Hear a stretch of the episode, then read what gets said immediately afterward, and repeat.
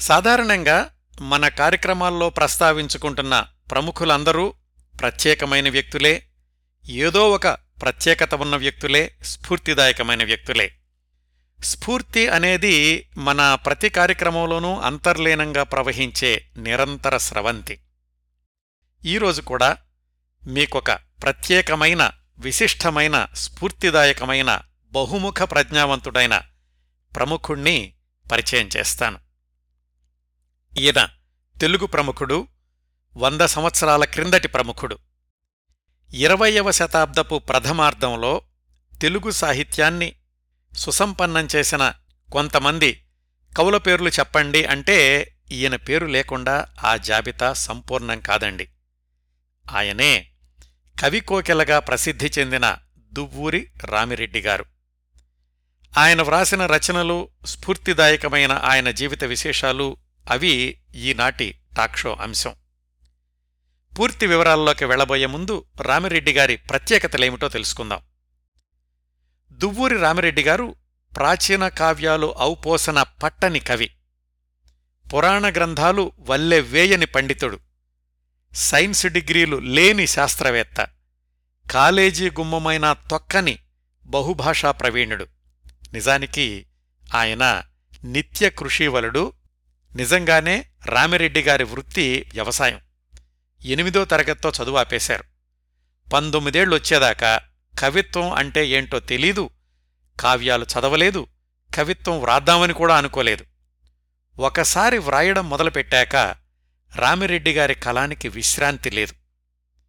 వేలాది పద్యాలతో డజన్ల కొద్దీ కావ్యాలు వ్రాశారు. పౌరాణిక జానపద చారిత్రాత్మక సాంఘిక నాటకాలు వ్రాశారు. సాహిత్య విమర్శనా వ్యాసాలు వ్రాశారు గేయాలు వ్రాశారు సంస్కృతం పార్సీ ఇలాంటి ఇతర భాషల నుంచి అనువాదాలు చేశారు. మూల భాషను నేర్చుకుని మరీ ఈ అనువాదాలు చేశారు. ఆ అనువాదాలు చదివితే అవన్నీ రామిరెడ్డి గారి సొంత రచనలే అనిపిస్తాయండి. రైతు జీవితాల్ని వస్తువులుగా తీసుకుని కవిత్వం వ్రాసిన మొట్టమొదటి కవి రామిరెడ్డి గారే అంటారు విశ్లేషకులు. ఆ కావ్యం పేరు కృషీవలుడు. ఆయన రాసిన మరికొన్ని కావ్యాలు నలజారమ్మ వనకుమారి జలదాంగన కడుపటి వీడ్కోలు మొదలైనవి. సరేనండి వందేళ్ళ క్రిందట తెలుగు సాహిత్యంలో ఇలా అనేక ప్రక్రియల్లో రచనలు చేసిన వాళ్ళు చాలామంది ఉన్నారు కదా. మరి దువ్వూరి రామిరెడ్డి గారు ప్రత్యేకం అని ఎలా అంటున్నారు అని మీరు అడగొచ్చు. ఈ సాహిత్య సృష్టి అంతా ఒకవైపు జరుగుతూ ఉండగానే ఆయన చిత్రకారుడిగా అనేక చిత్రాలు చిత్రించారు. మట్టితో శిల్పాలు చేసే కళలో ఆరితేరారు ఇంతేనా? లేదండి ఇంకా ఉంది. జ్యోతిశ్శాస్త్రం వాస్తుశాస్త్రాలను మధించారు. వశీకరణ విద్యలో ప్రయోగాలు చేశారు. ఇంకా ఇంకా చాలా ఉన్నాయండి. చదువు ఎనిమిదో తరగతితో ఆగిపోయినప్పటికీ వ్యవసాయం చేస్తూ కవిత్వం రాస్తున్నప్పటికీ ఆయన ఆలోచనల్లో శాస్త్ర విజ్ఞాన ప్రయోగాలు అంటే సైంటిఫిక్ ఎక్స్పెరిమెంట్స్ ఎప్పుడూ తిరుగుతూ ఉండేవి. ఆమె product of my home university అని ప్రకటించుకున్నారు. ఆ హోమ్ యూనివర్సిటీ ల్యాబొరేటరీలో సైంటిస్ట్ అయి ఆయన చేసిన ఫలవంతమైన ప్రయోగాలు పంతొమ్మిది వందల ఇరవైకి ముందే సొంతంగా కెమెరా తయారు చేయడం పంతొమ్మిది వందల ముప్పైలో రసాయన ద్రావణాలుండే బ్యాటరీతోటి రేడియో తయారు చేయడం మరణించడానికి కొద్ది నెలల ముందు కూడా పంతొమ్మిది వందల నలభై ఏడులో డ్రై బ్యాటరీతో రేడియోలు తయారు చేయడం. ఒకనొక సమయంలో చెక్కతో విమానం చేయడానికి కూడా ఆయన ప్రయత్నాలు చేశారట. అవి సఫలం కాలేదనుకోండి. ఆ శాస్త్ర విజ్ఞానాసక్తిని అంటే సైంటిఫిక్ ఇంట్రెస్ట్ని తనకు మాత్రమే పరిమితం చేసుకోకుండా తాను చనిపోయాక కూడా శాస్త్ర విజ్ఞాన రచనల్లో కృషి చేసిన వాళ్ళకి పురస్కారాలు అందించే ఏర్పాట్లు చేశారు. ఇవన్నీ కూడా కవికోకిల దువ్వూరి రామిరెడ్డి గారి ప్రత్యేకతలే. అంతేనంటారా? ఇంకా ఉన్నాయండి ఆయన ప్రత్యేకతలు. ఏమిటంటే తెలుగు టాకీలు ప్రారంభమైన కొత్తలోనే సినీ రంగ ప్రవేశం చేసి సినిమాలకు రచనలు చేశారు ఒక సినిమాకి దర్శకత్వం కూడా చేశారు. ఆయన చనిపోయాక కూడా ఆయన వ్రాసిన పద్యాలు కొన్ని సినిమాల్లో చోటు చేసుకున్నాయి. మీకు ప్రేమనగర్ చిత్రంలో మొట్టమొదటి దృశ్యం గుర్తుందా? హీరో అక్కినే నాగేశ్వరరావు గారు విమానంలో మత్తులో ఒక పద్యం పాడతాడు. కోర్స్ నేపథ్య గానం చేసింది ఘంటసాల గారనుకోండి. అంతములేని ఈ భువనమంతయు పురాతన పాందశాల అంటూ అది వ్రాసింది కవికోకిల దువ్వూరి రామిరెడ్డి గారే. ఆయన అనువాదం చేసిన ఉమర్ ఖయ్యాం రుబాయేల పుస్తకం పానశాల అందులోది ఆ పద్యం. ఇంకా వివరాలు తర్వాత చెప్తాను. మళ్ళీ ఒకసారి గుర్తు చేసుకోండి రామిరెడ్డి గారి గురించి ఎన్ని ప్రత్యేకతలు చెప్పానో అన్నింటినీ పరిగణనలోకి తీసుకుని చూస్తే ఆనాటి ఆయన సమకాలీన కవులందరిలోనూ రామిరెడ్డి గారు ఒక విలక్షణమైన బహుముఖ ప్రజ్ఞావంతుడు అనడానికి మనం ఏమాత్రం సందేహించాల్సిన అవసరం లేదు. ఇన్ని రంగాల్లో ఇంత అనుభవం ఉన్న రామిరెడ్డి గారు స్కూలుకెళ్ళి చదివింది కేవలం ఎనిమిదో తరగతి మాత్రమే అని ఇంకొకసారి గుర్తు చేస్తున్నానండి. ఆయన జీవించింది కూడా కేవలం యాభై రెండు సంవత్సరాలు మాత్రమే. పద్దెనిమిది వందల తొంభై ఐదులో జన్మించి పంతొమ్మిది వందల నలభై ఏడులో కన్నుమూశారు. ఈ యాభై రెండేళ్ళలో కూడా మధ్యలో సినిమాల్లోకి వెళ్ళినప్పుడు సినిమాల నుంచి వచ్చాక కూడా ఎక్కువగా వ్రాయలేదు. సరిగ్గా లెక్కేస్తే ఆయన చేసిన రచనలన్నీ ఒక పదిహేను ఇరవై సంవత్సరాల వ్యవధిలో చేసినవే. రామిరెడ్డి గారి జీవితంలోని స్ఫూర్తిని ఒకటి రెండు వాక్యాల్లో చెప్పండి అంటే కృషి ఉంటే మనుషులు ఋషులవుతారు మహాపురుషులవుతారు అని వేటూరి గారి మాటల్లో చెప్పొచ్చండి.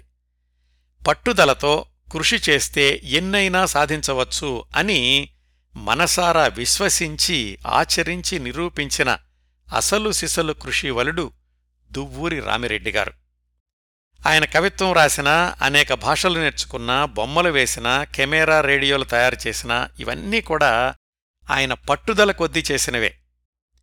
ఎవరో ఒక అవధాని గారు కవిత్వం అంటే నేర్చుకుంటే వచ్చేది కాదు జన్మతః రావాలి అంటే అలా ఎందుకవుతుంది? నేర్చుకుంటే కవిత్వం రాదా? అని తనను తాను ప్రశ్నించుకుని ఛందస్సు పుస్తకాలు కొనుక్కుని వాటిని ఆమూలాగ్రం చదివి పద్యాలు వ్రాయడం ప్రారంభించారు.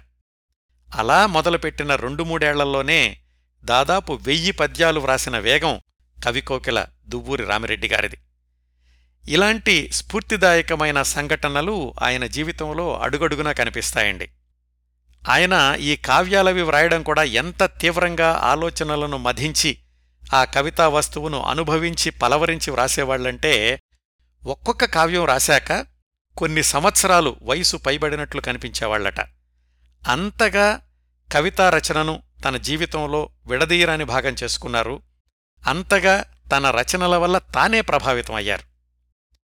ఇవండి కవి కోకిల కర్షక కవి దువ్వూరి రామిరెడ్డి గారి గురించిన కొన్ని ప్రత్యేకతలు. ఇప్పుడు రామిరెడ్డి గారి జీవిత విశేషాల్లోకి వెళదాం. ఈ కార్యక్రమం కోసం నేను సంప్రదించిన పుస్తకాలు కెవి రమణారెడ్డి గారు వ్రాసిన కవి కోకిల దువ్వూరి రామిరెడ్డి అనే పుస్తకము అలాగే జమీన్ రైతు భారతి మొదలైన ఆనాటి పత్రికల్లో వచ్చినటువంటి వ్యాసాలు. దువ్వూరి రామిరెడ్డి గారి పుట్టుక బాల్యం గురించి తెలుసుకోవడానికి మనం నూట పాతికేళ్ళు వెనక్కి వెళ్ళాలి.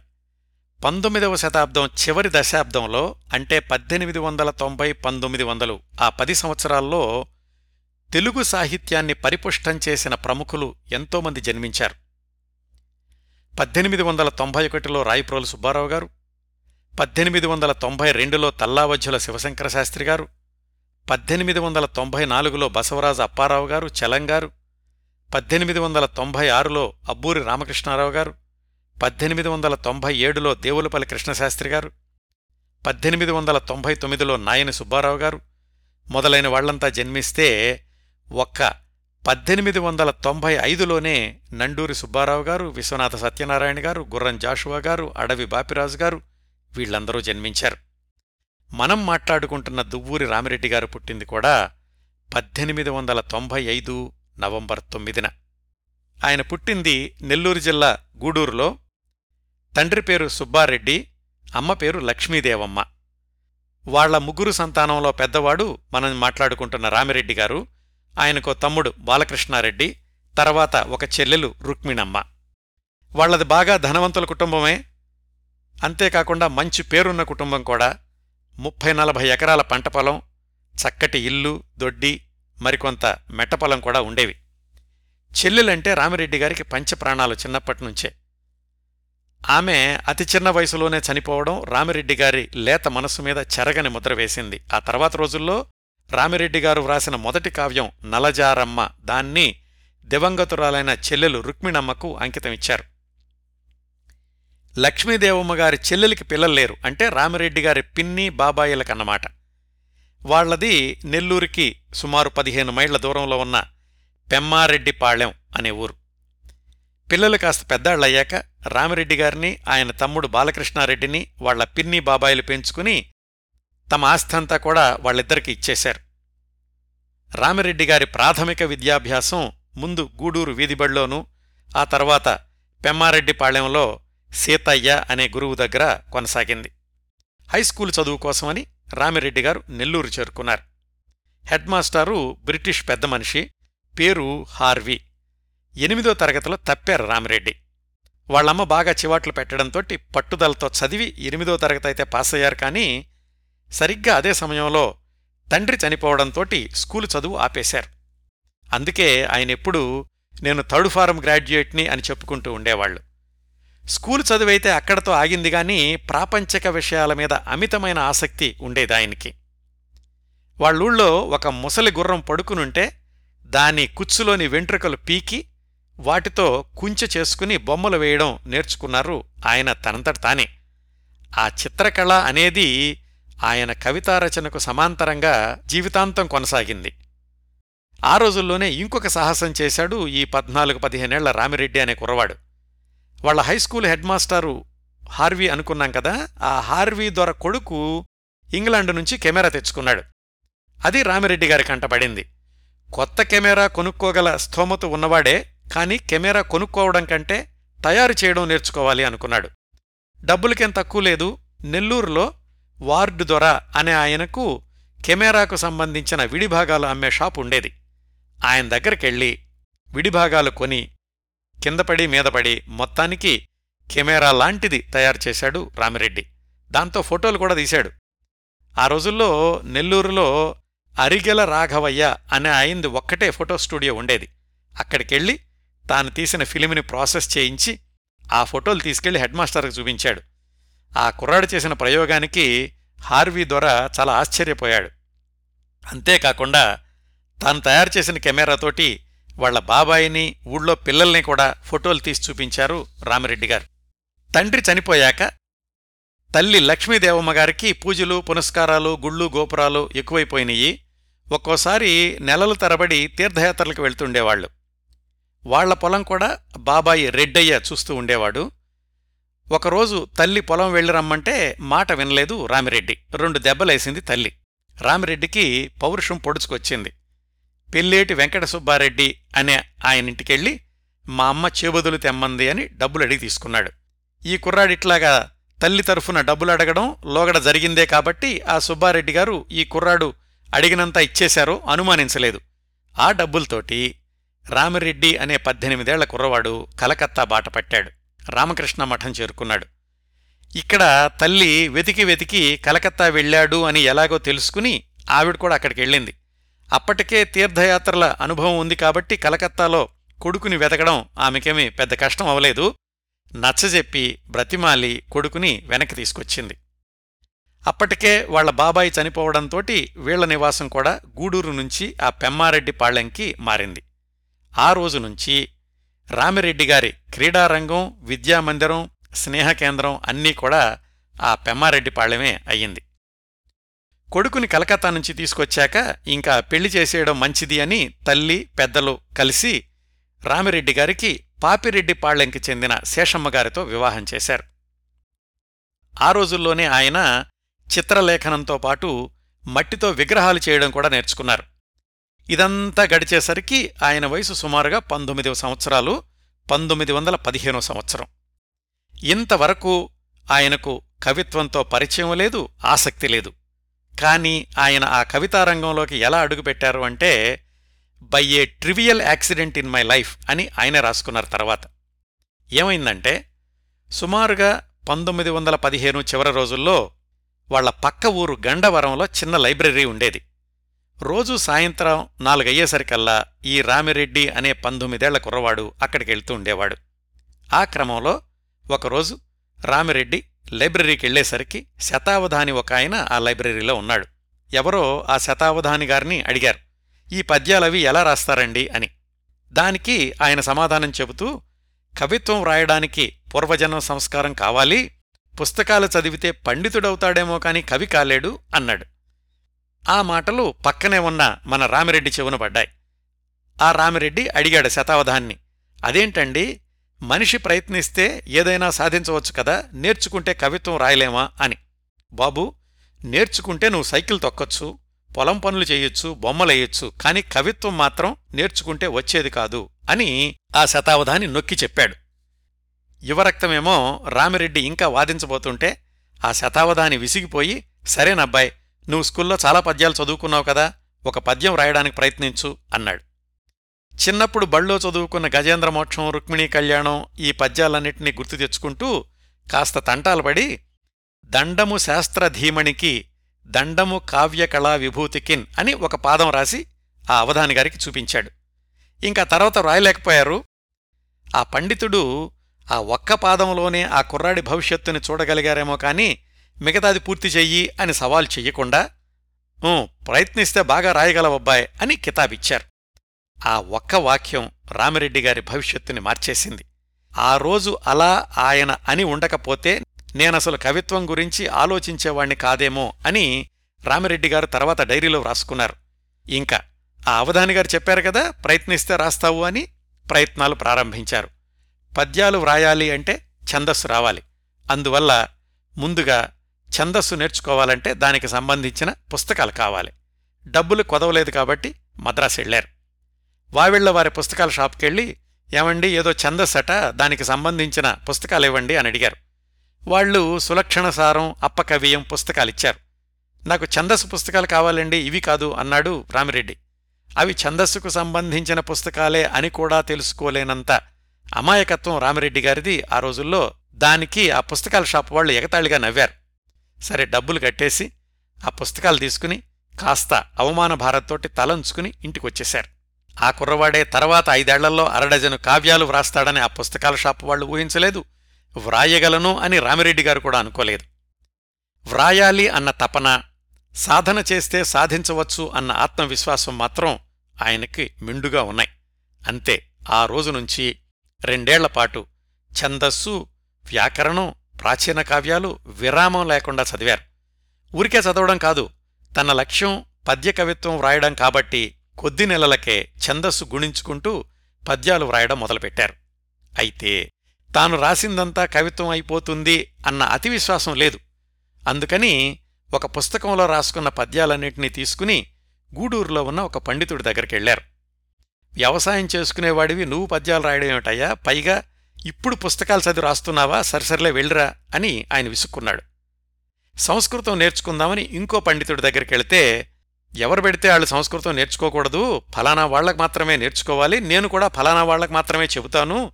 నువ్వు ఫలానా కాదు కాబట్టి నేను నేర్పను పో అని చేత్కరించుకున్నాడు ఆయన. నెల్లూరులో ఒక ఆయన దగ్గరికి వెళ్తే కాగితాలు ఇసిరి కొట్టాడు కూర్చోమని కూడా అనలేదు. అవమానాలు ఎదురైన కొద్దీ పట్టుదల పెరిగింది రామిరెడ్డి గారిలో. కృషితో సాధించలేందుంటుందా అన్న ఆలోచన ఆయన్ను నిద్రపోనివ్వలేదు. పుంఖాను పుంఖాలుగా పద్యాలు వ్రాయడం కొనసాగించారు. ఇలాగా తనను అవమానించిన వాళ్ళ గురించి పండిత ప్రతిజ్ఞ అనే ఖండకావ్యంలో అనేక పద్యాలు వ్రాశారు తర్వాత రోజుల్లో. ఆ రోజుల్లోనే కర్షక విలాసం అనే నాటకం రాసి దానిలో లంబోదర శాస్త్రి అనే పాత్రను సృష్టించారు. ఆ పాత్రకు కోలాహల శతావధాని కుకవిశాల గండబేరుండ ఇలాంటి తమాషా బిరుదులు సృష్టించారు. లోకంలో అందరూ చెడ్డవాళ్ళుండరు ఎప్పుడూ చెడ్డవాళ్ళే ఎదురవ్వరు కదా? నెల్లూరులో దుర్భా సుబ్రహ్మణ్య శర్మ అనే ఆయన రామిరెడ్డి గారి కవిత్వాన్ని పరిశీలించి మెచ్చుకున్నారు. కొన్ని సలహాలిచ్చారు రామిరెడ్డి గారు చనిపోయాక జమీన్ రైతు అనే పత్రికలో పంతొమ్మిది వందల నలభై ఏడు సెప్టెంబర్ ఇరవై ఆరవ సంచికలో ఈ దుర్భా సుబ్రహ్మణ్య శర్మ గారు ఒక వ్యాసం వ్రాస్తూ తన దగ్గరకు రామిరెడ్డి గారు వచ్చినటువంటి సందర్భాన్ని గుర్తు చేసుకున్నారు. ఆయనేం రాశారంటే పంతొమ్మిది వందల పదిహేనో సంవత్సరంలో అప్పటికి రామిరెడ్డి ఇరవై సంవత్సరాల యువకుడు. ఆనాటికే ఆయన నలజారమ్మ అగ్నిప్రవేశం అని తన తొలి కృతి రచించియుండెను. అది నెల్లూరులో ఏ పండితునికో చూపగా పరిహసించి పారవైచెననియు. ఎవరో చెప్పగా నాకు చూపవచ్చితననియు. నుడివి రామిరెడ్డి నా మ్రోల నిలుచుండెను. నేను చాపమీద కూర్చుండమని సంజ్ఞ చేసినను. కూర్చుండనొల్లక నోటు బుక్కు నా చేతికిచ్చి తాను నిలవబడియే ఉండెను. నేను పుటలు త్రిప్పి రెండు మూడు పద్యములు చదువుకున్నంతలో నాకు రచయిత ఎడ అపూర్వమైన ప్రీతి కలిగెను.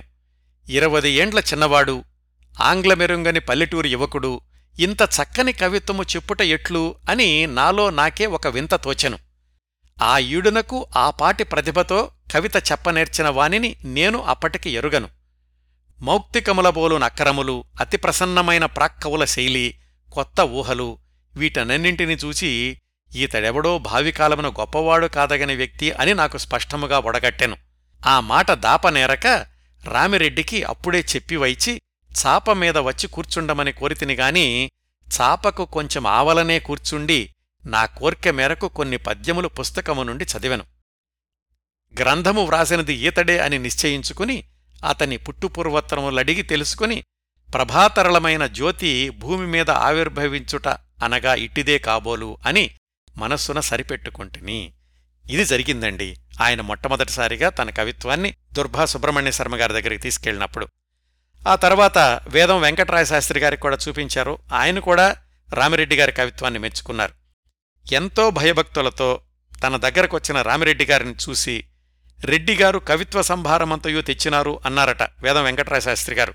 అలాగే రామిరెడ్డి గారు చూపించినటువంటి పద్యాల గురించి వేదం వెంకటరాయ శాస్త్రి గారు తన డైరీలో ఇలా రాసుకున్నారు. కవితాబీజమైన ప్రతిభ నాకు గోచరించినది శబ్ద సౌష్ఠవ ప్రణత్వము కూడా కనపడుచున్నది అని.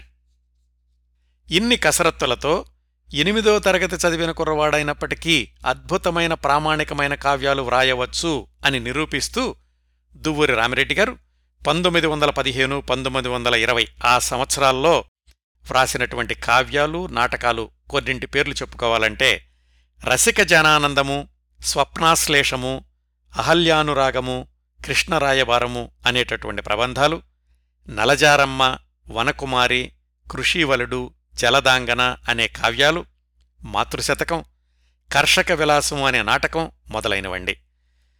అప్పుడే కవితారంగంలోకి అడుగుపెట్టిన యువకుడు తొలి ఐదేళ్ళలోనే ఇన్ని గ్రంథాలు వైవిధ్యభరితమైనటువంటి అంశాలతో వ్రాశాడు అంటే దువ్వూరి రామిరెడ్డి గారిలోని ప్రతిభను అర్థం చేసుకోవచ్చు.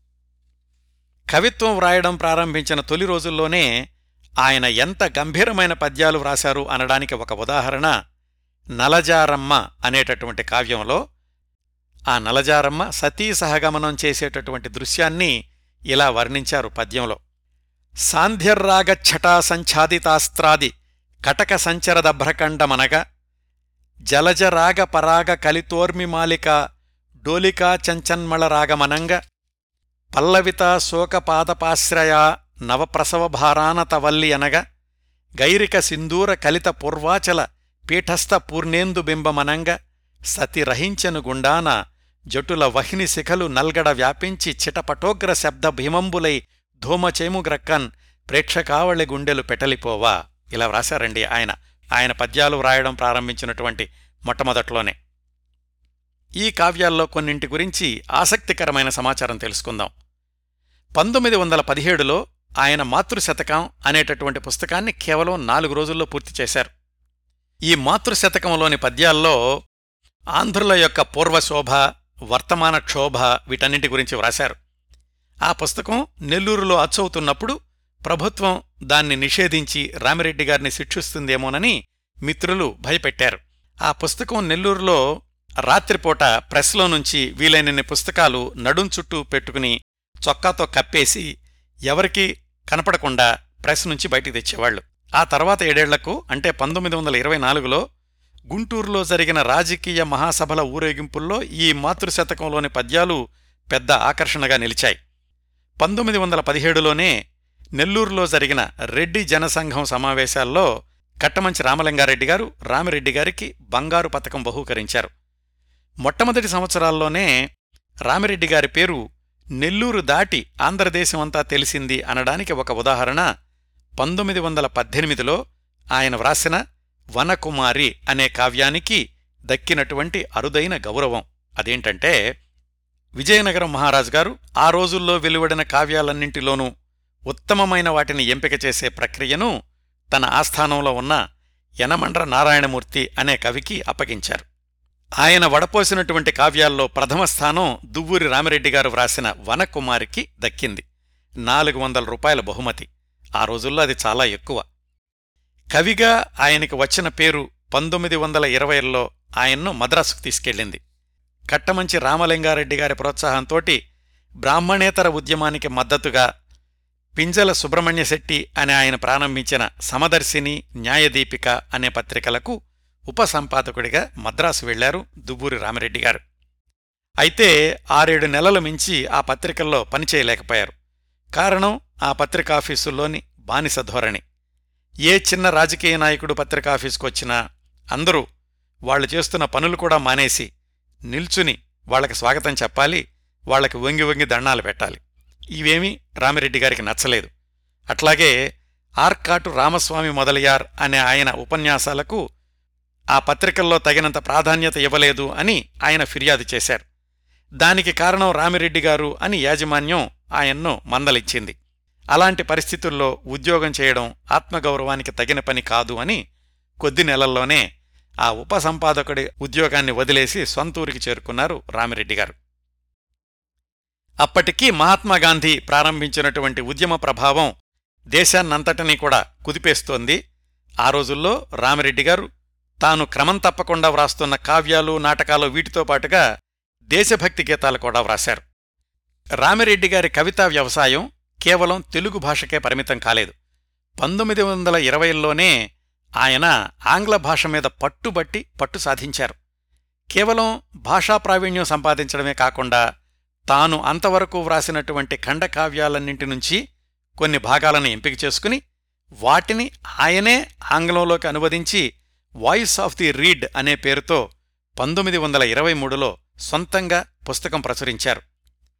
ఆ రోజుల్లో ఆయన సమకాలీన కవులు ఎవరూ చేయనటువంటి సాహసం ఏమిటి? తన రచనలను తనే ఆంగ్లంలోకి అనువాదం చేసుకుని సొంతంగా ప్రచురించడం అనేది. అది రామిరెడ్డి గారికి మాత్రమే సాధ్యమైంది. ఆ ఇంగ్లీషు అనువాదం కూడా ఎంత మంచి పేరు తెచ్చుకుందంటే డాక్టర్ కజిన్స్ అనే ఆయన ఆ పుస్తకం గురించి లండన్లో కూడా ఉపన్యసించి రామిరెడ్డి రాసినటువంటి ఇంగ్లీషు కవిత్వాన్ని పరిశీలిస్తే హరీంద్రనాథ చటోపాధ్యాయను మించిపోతాడు అని కూడా అన్నారు. ఈ ఉపన్యాసం విన్నటువంటి అనేక మంది విదేశీయులు రామిరెడ్డి గారి వాయిస్ ఆఫ్ రీడ్ పుస్తకాలు అడిగి మరీ తెప్పించుకున్నారు. అలా దువ్వూరి రామిరెడ్డి గారి కవితా రచన మహోద్ధృతంగా సాగుతున్న రోజుల్లోనే పంతొమ్మిది వందల ఇరవై ఐదులో ఆయన వ్యక్తిగత జీవితంలో ఒక పెను విషాదాన్ని ఎదుర్కోవాల్సొచ్చింది. అప్పటికీ ఆయన వయస్సు ముప్పై సంవత్సరాలు. అప్పటికీ రామిరెడ్డి గారు బోలెడు కావ్యాలు వ్రాయడంతో పాటు బొమ్మలేయడం మట్టితో శిల్పాలు చేయడం సైన్స్ పుస్తకాలు అధ్యయనం చేయడం నాడీ జ్యోతిష్యం వీటన్నింటితోటి ఖాళీ లేకుండా ఉండడంతో వయసుకు మించిన వృద్ధాప్యంతో కనిపిస్తూ ఉండేవాళ్ళట అప్పటికీ వివాహమై పది సంవత్సరాలు కావస్తున్నప్పటికీ సంతానం లేదు.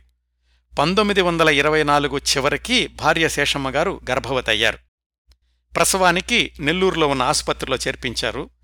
పంతొమ్మిది వందల ఇరవై ఐదు జులై మూడవ తేదీన ఆడపిల్లకు జన్మనిచ్చారు. కుముదమ్మ అని పేరు పెట్టుకున్నారు. కూతురు పుట్టింది అన్న ఆనందం ఎక్కువ రోజులు నిలవకుండానే జులై తొమ్మిదవ తేదీన శేషమ్మగారు కన్నుమూశారు. ఆ రోజు గురించి అంటే భార్య చనిపోయిన రోజు గురించి దువ్వూరి రామిరెడ్డి గారు తన డైరీలో ఇలా వ్రాసుకున్నారు. జులై ఏడు పంతొమ్మిది వందల ఇరవై ఐదు నా భార్యకు జ్వరము వచ్చినది. వీలైనంతవరకు ఎంత వైద్య సహాయం అలవడనో అంతయూ శక్తిలేక మొసంగితిమి. అమెరికన్ బాప్టిస్ట్ మిషన్ ఆసుపత్రికి తీసుకుని పోయి అచ్చట రెండు దినములుంటిని. శేషాద్రిరెడ్డిగారు ఛత్రపురము నుండి వచ్చియుండి వారునూ తమ శక్తి కొలది చూచిరి. రోగము ఏమాత్రమూ తగ్గలేదు. నూట ఏడు డిగ్రీల జ్వరము నిలిచి మూడు పర్యాయములు వచ్చినది. జులై తొమ్మిది పంతొమ్మిది వందల ఇరవై ఐదు. మానవ ప్రయత్నము యొక్క నిస్సహాయతయు విధి దుర్వారత్వమును నాకప్పుడు ప్రత్యక్షమైనది. వ్యాధికి మందు కలదు కాని ఆయుష్యునకు లేదు. ఊపిరియుండగానే ఆసుపత్రి నుండి పెమ్మారెడ్డి పాళెమనకు తీసుకుని వచ్చితిమి. మా వాకిటిలో అడుగుపెట్టు వరకునూ ప్రాణముండినది. తులసితీర్థము పోయగనే ప్రాణము పోయినది. ఆ పాపను నాయనమ్మ పెంచసాగింది. ఈ బాధ పూర్తిగా మరిచిపోకముందే ఆ తర్వాత సంవత్సరానికి పంతొమ్మిది వందల ఇరవై ఆరు ఆగస్టు ఇరవైన సంవత్సరం వయసున్న కుముదమ్మ పాప కూడా చనిపోయింది. ఈ రెండు విషాద ఘట్టాలు రామిరెడ్డి గారిని విపరీతంగా కొంగదీశాయి. తనలోని ఏ భావోద్వేగానికైనా పద్యరూపం ఇవ్వడం అనేది నిత్యకృత్యంగా మారిన రామిరెడ్డి గారు తనని చుట్టుముట్టిన విషాదానికి కూడా పద్యరూపం ఇచ్చారు. భార్య కూతురు గురించి ఆయన వ్రాసుకున్న పద్యాల్లో ఒకటి రెండు చదివి వినిపిస్తాను. నీవు వసించిన గృహంబు నీదు శిశువు నీకు ప్రియమైన వస్తువులు నీదు నగలు నీదు జడగుర్తుగల దిండ్లు నీదు లేఖలన్నీయుంగుట్రబన్నెన నిరియచేయ. ప్రణయ సౌరభ్యమును కాటిపాలు చేసి పుట్టెడాసలు మంటలో బుగ్గిచేసి నిన్ను నమ్మిన వానిని ఖిన్ను చేసి మాయమైతివే కోమలి మట్టిలోన.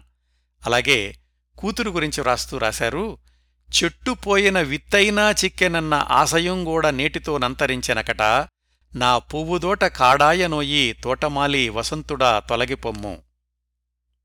ఈ విషాదాల నుంచి తనని తాను ఓదార్చుకోవడానికి మళ్ళీ కవిత్వాన్నే ఆశ్రయించారు దువ్వూరి రామిరెడ్డి గారు పాప చనిపోయిన రెండు నెలలకే ఉమర్ ఖయ్యాం రుబాయిల్ని తెలుగులోకి అనువాదం చేయడం ప్రారంభించారు.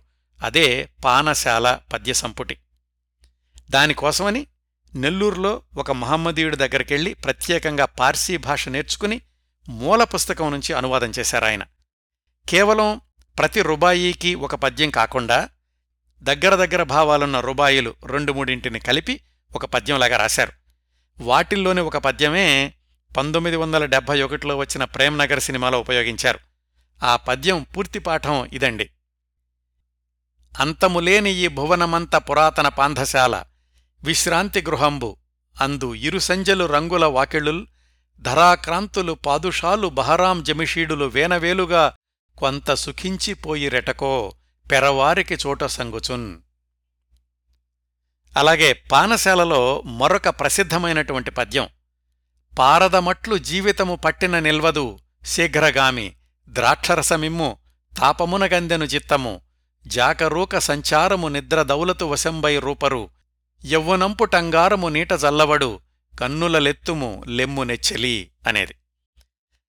ఆ తర్వాత రెండు మూడేళ్ళకు ఈ పుస్తకాన్ని ప్రచురించినప్పుడు ఉమర్ ఖయ్యాం జీవితం గురించి కవిత్వ ధోరణి గురించి సమగ్రమైన వ్యాసం పానశాల పద్యాలకు ముందు చేర్చారు రామిరెడ్డి గారు.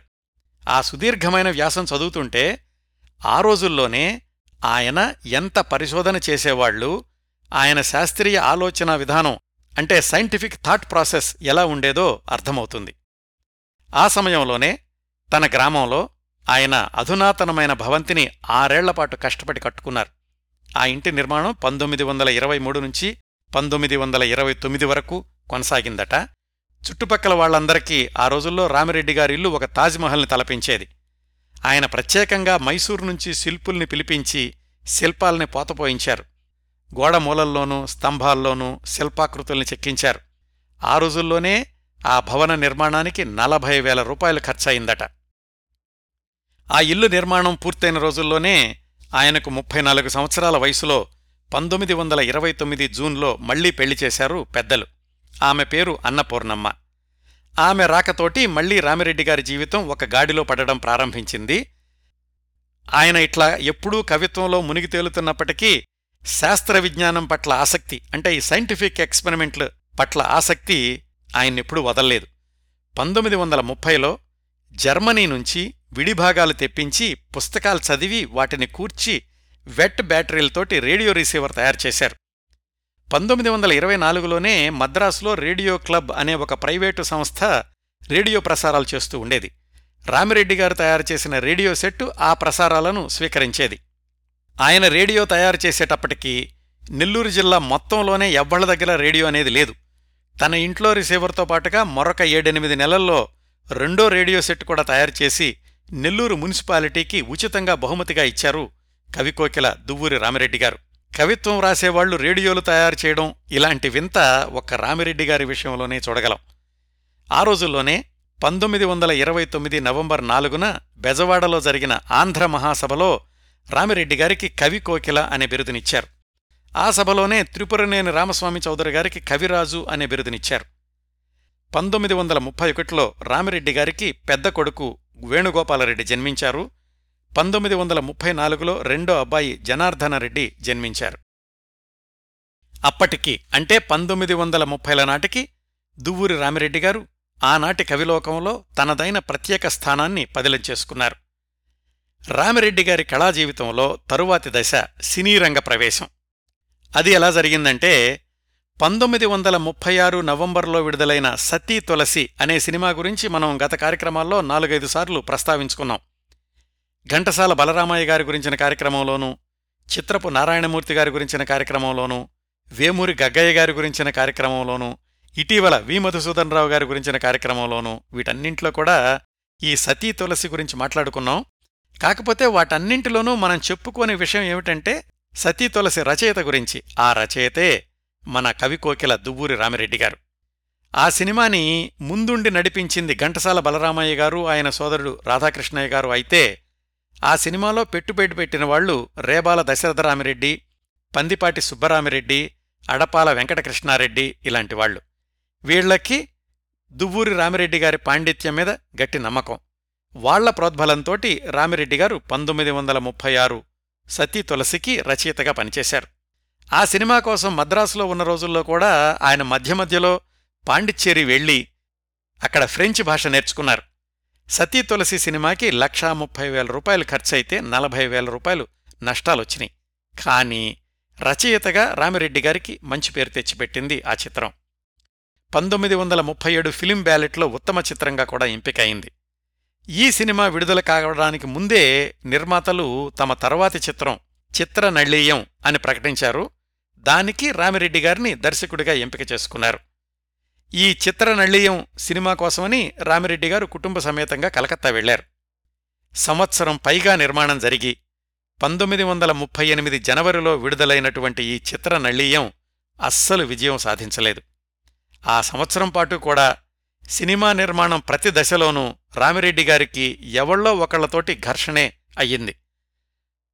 అందులో ప్రధానమైంది నటీనటుల ఎంపిక. ఆ సినిమాలో నలుడి పాత్రకి మాధవపెద్ది వెంకటరామయ్య గారు కావాలి అని రామిరెడ్డి గారు పట్టుబట్టారు. ఆయన పెద్దాయనైపోయాడు పైగా కీచక వధ అనే సినిమాలో కీచకుడిగా నటించినా గాని పేరు రాలేదు. అందుకని నల్లుడిగా అద్దంకి శ్రీరామ్మూర్తి గారిని గాని నెల్లూరు వాడైనటువంటి రాయప్రోలు సుబ్రహ్మణ్యం గారిని తీసుకోవాలి అని నిర్మాతలు వాదించారు.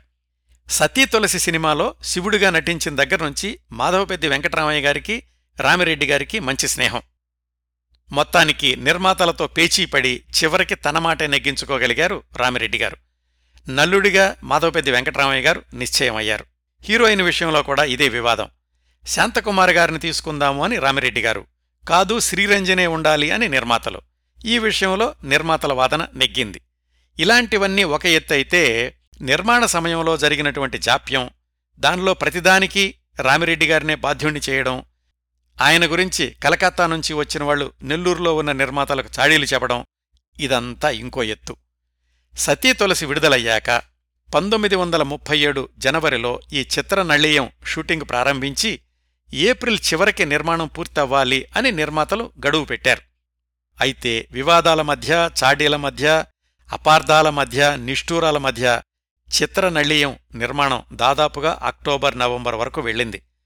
దర్శకుడిగా రామిరెడ్డి గారు సమర్థవంతంగా ఉండలేకపోతున్నారు అని కూడా స్టూడియో వాళ్ళు నిర్మాతలకు ఫిర్యాదు చేశారు. మొత్తం ఖర్చు రెండు లక్షల ఇరవై ఐదు వేల రూపాయలయ్యింది.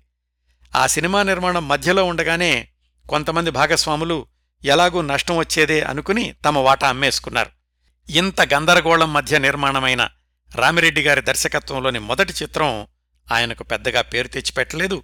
మళ్ళీ ఆయన దర్శకత్వం జోలికి వెళ్ళలేదు ఆ తర్వాత వెంకటేశ్వర మహత్యం పార్వతీ పరిణయం సినిమాల్లో పద్యాలు వ్రాశారు పంతొమ్మిది వందల నలభై నాలుగులో వచ్చిన అక్కినే నాగేశ్వరరావు గారు ప్రధాన పాత్ర ధరించిన మొట్టమొదటి చిత్రం సీతారామ జననం ఆ సినిమాకి పూర్తి రచన చేశారు. ఈ సినిమా అనుభవం కవిగా రామిరెడ్డి గారికి ఉన్నటువంటి పేరు ప్రతిష్టలకు ఏమాత్రం భంగం కలిగించలేకపోయింది. కాని ఆ వ్యవహారాల్లో ఉండడంతోటి ఆ సంవత్సరాల్లో ఆయన రచనా వ్యాసంగం కుంటుపడింది. పంతొమ్మిది వందల నలభై ఆగస్టులో ఒక మిత్రుడికి ఉత్తరం రాస్తూ సినిమాలు మానే సంవత్సరం అయింది మళ్ళీ కవిత్వం రాయలేకపోతున్నాను ఎప్పటికి రాయగలనో అనిపిస్తోంది అన్నారు. అయినా తొందరలోనే మళ్ళీ తన వేగం తగ్గని కవితా వ్యాసంగంలోకి వెళ్ళిపోయి పంతొమ్మిది వందల నలభై నలభై నాలుగు ఆ నాలుగు సంవత్సరాల్లో పండ్ల తోట అనే అనువాద కావ్యం ఫలిత కేశము కవి రవి అనే స్వీయ రచనా కావ్యాలు వ్రాశారు. ఆ సంవత్సరాల్లోనే గూడూరు అబ్రకంగనుల్లో బాగా సంపాదించిన దువ్వూరి నారాయణరెడ్డి అనే ధనవంతుడికి నెల్లూరులో దర్గామెట్టా ప్రాంతంలో సినిమా స్టూడియో కట్టాలి అనిపించింది. అప్పుడే విశాఖపట్నంలో ఉన్న ఒక స్టూడియో మూతపడితే దానిలోని పరికరాలన్నీ కొంటాను నీకు సినిమా రంగంతో అనుభవం ఉంది కదా నువ్వు చూసిపెట్టు అని రామిరెడ్డి గారిని అడిగాడాయన. వ్యాపారాత్మకంగా అది మంచి ప్రాజెక్ట్ కాదు వద్దు అని చెప్పారు రామిరెడ్డి గారు. అయినా కానీ ముందుకెళ్ళాలనుకున్నారు నారాయణ రెడ్డి గారు. కానీ చివరికి అవన్నీ కూడా ప్రణాళిక దశలోనే ఆగిపోయాయి. బ్రిటిష్ ప్రభుత్వం వాళ్ళు యుద్ధ ప్రచార చిత్రాలకు దర్శకత్వం చేసి పెట్టండి అని రామిరెడ్డి గారిని అడిగారు. దానికి ఆయన ఒప్పుకోలేదు. నెల్లూరు విఆర్ కాలేజీ ఉస్మానియా విశ్వవిద్యాలయం వాళ్ళు ఆనరీ ప్రొఫెసర్గా ఉద్యోగం ఇస్తామన్నారు. దాని పట్ల కూడా రామిరెడ్డి గారు ఆసక్తి చూపించలేదు. ఆయన తన సమయమంతా కూడా కవితా వ్యాసంగానికి ఇతర కార్యక్రమాలకు వినియోగిస్తుంటే వ్యవసాయం అంతా తమ్ముడు బాలకృష్ణారెడ్డి గారు చూసుకుంటూ ఉండేవాళ్ళు పంతొమ్మిది వందల నలభై ఐదు ఆగస్టు ప్రాంతాల్లో ఒకసారి వాళ్ళ తోటకు వెళ్ళి ఇంటికొచ్చేసరికి సరిగ్గా మాట్లాడలేకపోయారు. మూతి వంకరపోయింది అని చూసిన వాళ్ళకు తెలిసింది. పక్షవాతం. పెమ్మారెడ్డిపాళెం పొలిమేరల్లో ఉన్న ఎల్లాయిపాళెంలో రమణప్ప అనే నాటు వైద్యుడుండేవాడు. ఆయన వైద్యం మొదలుపెట్టాడు. నాలుగైదు నెలల్లోనే కోలుకోగలిగారు కానీ రక్తపోటు అంటే బీపీ బాగా పెరిగింది రామిరెడ్డి గారికి. డాక్టర్లు రామిరెడ్డి గారిని గట్టిగా హెచ్చరించారు. మీరు కవిత్వం వ్రాస్తున్నప్పటికీ అది మీ శరీరం మీద తీవ్రమైన ప్రభావాన్ని చూపిస్తోంది మీ రక్తపోటు కూడా పెరుగుతోంది కొన్నాళ్ళు మీరు కలం మూసేయండి అని. తనని చూడడానికి వచ్చిన వాళ్ళ దగ్గర రామిరెడ్డి గారు బాధపడుతూ ఉండేవాళ్ళట ఏమీ చేయలేకపోతున్నాను అని. పంతొమ్మిది వందల నలభై ఆరు గడిచింది శరీరం నీరసించిపోతోంది పంతొమ్మిది వందల నలభై ఏడు వచ్చింది కవిత్వం చిత్రలేఖనం ఆపేశారు సరే. కనీసం సైన్సు ప్రయోగాలైనా చేసుకోవచ్చా అని డాక్టర్లను అడిగారు. పంతొమ్మిది వందల నలభై ఏడు జనవరిలో టార్చ్ లైట్లలో వాడే డ్రై సెల్స్ తోటి రేడియో నిర్మించారు. పంతొమ్మిది వందల నలభై ఏడు సెప్టెంబర్. రక్తపోటు బాగా పెరిగింది. ఏ చిన్న పని చేసినా గాని అలసిపోతుండేవాళ్ళు ఆయన మిత్రుడైనటువంటి మన్నెం శేషారెడ్డి వాళ్ళ అబ్బాయి డాక్టర్ ఎంవి కృష్ణారెడ్డి రామిరెడ్డి గారిని తరచూ పరీక్షిస్తూ అవసరమైన మందులు రాస్తూ పర్యవేక్షిస్తున్నారు. ఎగశ్వాస గుండెదడ ఎక్కువైనాయి. పంతొమ్మిది వందల నలభై ఏడు సెప్టెంబర్ నాలుగు. వ్యాధి తీవ్రమయ్యింది. మిత్రులందరూ కూడా నచ్చజెప్పి నెల్లూరు ఆసుపత్రిలో చేర్చారు. డాక్టర్లు నిరంతరం పర్యవేక్షిస్తున్నారు. తనకు అవి చివరి రోజులు అని రామిరెడ్డి గారు అనుకున్నారా ఏమో కానీ అత్యవసరంగా ఒక పని పూర్తి చేయాలనుకున్నారు. అదేంటంటే తనకు పూర్వీకుల నుంచి వచ్చిన ఆస్తిలో నుంచి కాకుండా తాను తన రచనల మీద అలాగే సినిమా పారితోషికాల్లోనూ వచ్చినటువంటి పదివేల రూపాయలతోటి ఒక ట్రస్టు ఏర్పాటు చేద్దాము అనుకున్నారు. ఆ పదివేల రూపాయల మీద వచ్చే వడ్డీతోటి ప్రతి ఏడాది సైన్సు రచనలు చేసిన వాళ్ళకి వ్యాసాలు కానీ పుస్తకాలు కానీ అలాగే సైన్సు రంగంలో విశేషమైన కృషి చేసిన వాళ్ళకి బహుమతులు ఇవ్వాలి అనేది ఆ ట్రస్టు ఆశయం. కవికోకిల దానధర్మాలు అని ఆ ప్రణాళికకు పేరు పెట్టాలని కూడా సూచించారు రామిరెడ్డి గారు. ఆ ట్రస్టీలో ఎవరెవరు సభ్యులుగా ఉండాలి ఆ సంవత్సరం బహుమతి ఎవరికివ్వాలి అనేది కూడా రామిరెడ్డి గారే నిర్ణయించారు. భారతి అనే పత్రికలో జ్యోతిష్శాస్త్రం గురించి వ్యాసాలు రాసిన గొబ్బూరి వెంకటానంద రాఘవరావు గారికి అలాగే బందర్లో సైంటిఫిక్ కంపెనీలో పనిచేస్తూ విశ్వరూపం అనే పుస్తకం రాసిన కాళీపట్నం కొండయ్య గారికి మొదటి సంవత్సరం పురస్కారం అందించాలి అని రామిరెడ్డి గారే నిర్ణయించారు. ఏది? ఆయన ఆసుపత్రిలో ఉండి వైద్యం చేయించుకుంటున్న రోజుల్లోనే. బంధుమిత్రులందరూ కూడా ఇప్పుడు శ్రమపడకండి కాస్త తేరుకున్నాక మీరు అనుకున్నట్లే చేద్దాం అని నచ్చచెప్పడానికి ప్రయత్నించారు. అయినా కాని రామిరెడ్డి గారు వినలేదు. ట్రస్టు గురించినటువంటి రాతకోతలన్నీ పూర్తయ్యేదాకా ఊరుకోలేదు. పంతొమ్మిది వందల నలభై ఏడు సెప్టెంబర్ పదకొండు.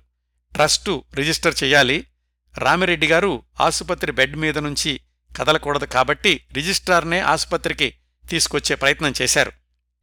సెప్టెంబర్ పదకొండు సాయంకాలం అయింది. ఏదో పని మీద బయట ఊరెళ్ళిన రిజిస్ట్రారు రాలేకపోయారు. మర్నాడు పొద్దున్నే వస్తాడు అని చెప్పారు. రామిరెడ్డి గారు చాలా కంగారు పడ్డారు. ఎప్పుడు రిజిస్టర్ అవుతుందా ఈ ట్రస్టు అని. పదకొండు రాత్రి తొమ్మిది గంటలైంది. రామిరెడ్డి గారి రక్తపోటు ఎక్కువయింది two sixty by two ten ఉంది. డాక్టర్లు తీవ్రమైన చికిత్స మొదలుపెట్టారు. రక్తం కొంచెం కొంచెం బయటకు లాగడం మొదలుపెట్టారు ఆ బీపీ తగ్గించడానికి. రాత్రి పదకొండు గంటల యాభై ఐదు నిమిషాలు.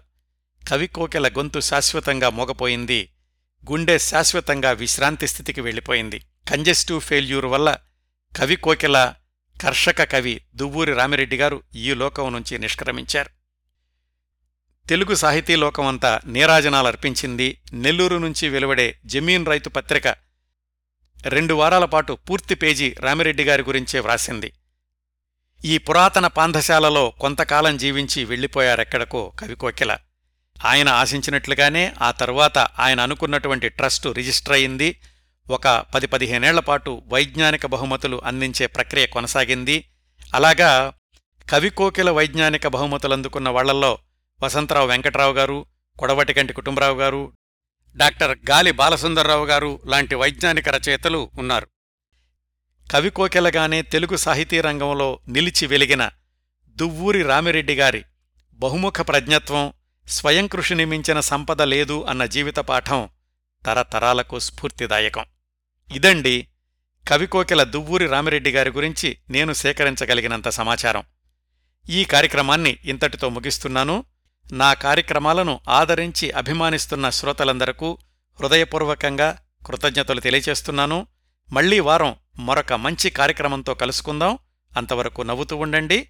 మీ నవ్వులు పది మందికి పంచండి.